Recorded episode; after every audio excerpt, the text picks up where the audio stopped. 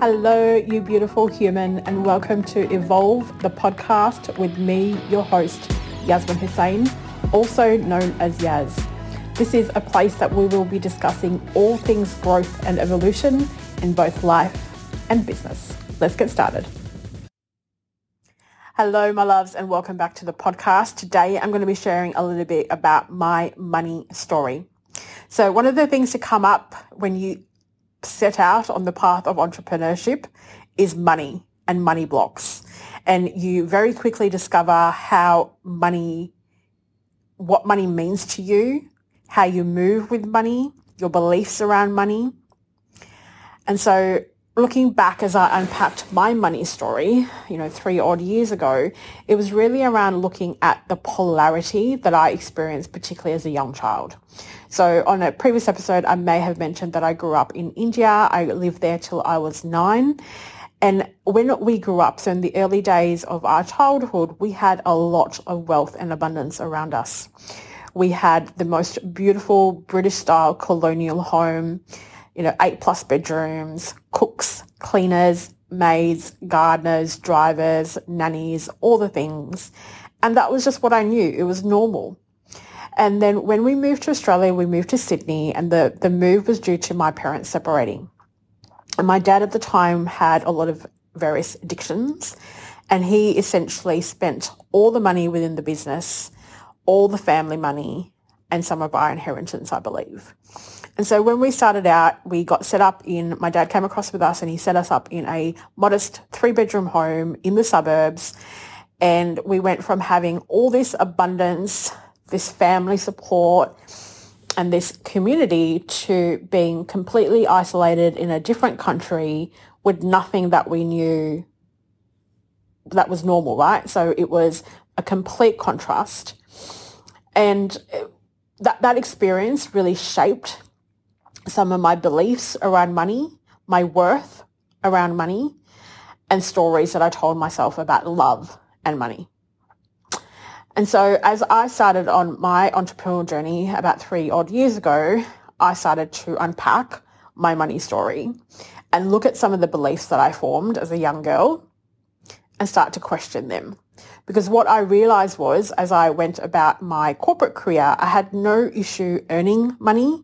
I've always been able to call in and earn good money. So, you know, six mid and high six figures. But I also had a problem with holding money. So as much as I earned the money, I spent the money well too. and so while I invested in property and all the things, I still had, there was still opportunity to clean up some of my beliefs and the energy around money. So I started being intentional in looking at my bank accounts every day. So for a very long time, I did not look at my bank account. It didn't feel good. I didn't want to know what was going out. And so I got really intentional about looking at what was coming in, what was going out, observing my spending patterns, observing the energy in which I was spending from, observing the mood and the frequency I was in when I was spending, and it became very apparent very quickly that there was a worth piece. So as much as I was, as much as I was earning good money, I didn't feel I was worthy of that money. And so I'd let it go. I'd spend. And there was also an element of ego. So I had a huge um, belief that I was not worthy because I didn't do a formal qualification. So as much as I am proud of not doing that now, for a very long time, it was something I was ashamed of because particularly growing up in India, that is almost expected of you. Like that's a societal norm, a cultural norm. And so I was proving that I was worthy by achieving, by doing, by accumulating things and spending it on experiences to show I was successful, to show I was worthy. And so I started to learn to hold money in a different way. So as I observed the energy in which I was spe- spending, the frequency I was in when I was investing or purchasing things, I started to dial that back.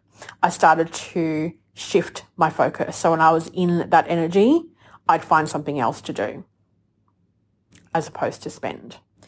I then, from a business point of view, got really clear on what was coming in and what was going out. And I created three business accounts. So I'm not sure what it's like elsewhere, but in Australia we pay quite a high tax bill. So almost 50% goes towards tax. So I have one main account that collects the money. So it has, it holds the money that's coming in from the business. I have one account that holds 50% of that for tax. And I have an outgoing account. So all my subscriptions like Zoom, PayPal, website hosting, all the outgoings come out of a certain account and it's not intertwined with my personal account.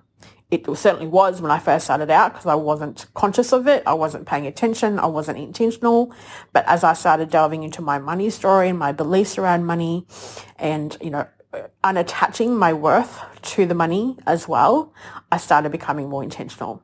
So whether, whether you are in the early stages of your business or have been in business for many years, use this as an opportunity to, to explore, if you already haven't, your money story, your origin story with money, explore your family's relationship with money, particularly your parents, grandparents, and close relatives, and look at the themes and how that resonates with your beliefs, the way you move with money, and what you do with money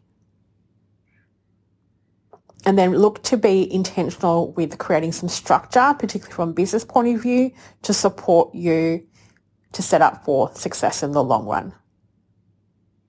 So this is not financial advice by any means. This is just me sharing my journey and where I'm at so that it inspires and activates you to look at yours. Because if there's one thing I am passionate about, and it goes hand in hand with empowering women to step, into, to step into their authority and authenticity. It's to also earn their goddamn worth and beyond. And not that, you know, as I mentioned earlier, your worth is not attached to the money, but it's about claiming what you're worthy of earning and being audacious about it. You know, resources are so goddamn important for us women, particularly in this day and age. And I think that if there's one thing that I took away as a young child outside of the beliefs that I've already shared, is that I would never depend on a man to provide after I saw what my parents went through. And so that's something I've needed to soften and relax into because I was quite masculine about it. So from a shadow point of view, I was operating from a shadow frequency. So whilst I still believe that a woman can hold her own, there's also nothing wrong with allowing a man to support you, to provide. But at the same time, be conscious, be aware, be across the numbers. Empower yourself with financial literacy get the support you need, whether that's through a bookkeeper or doing a course. Be empowered when it comes to your money. I hope this episode served you and I will catch you on the next one. If you enjoyed this episode, please leave me a five-star review. Do also come over and say hello on Instagram. It's one of my favourite places to hang out. I'd love to hear any reflections, any synergies between my story and yours and I'll be back in your ears real soon.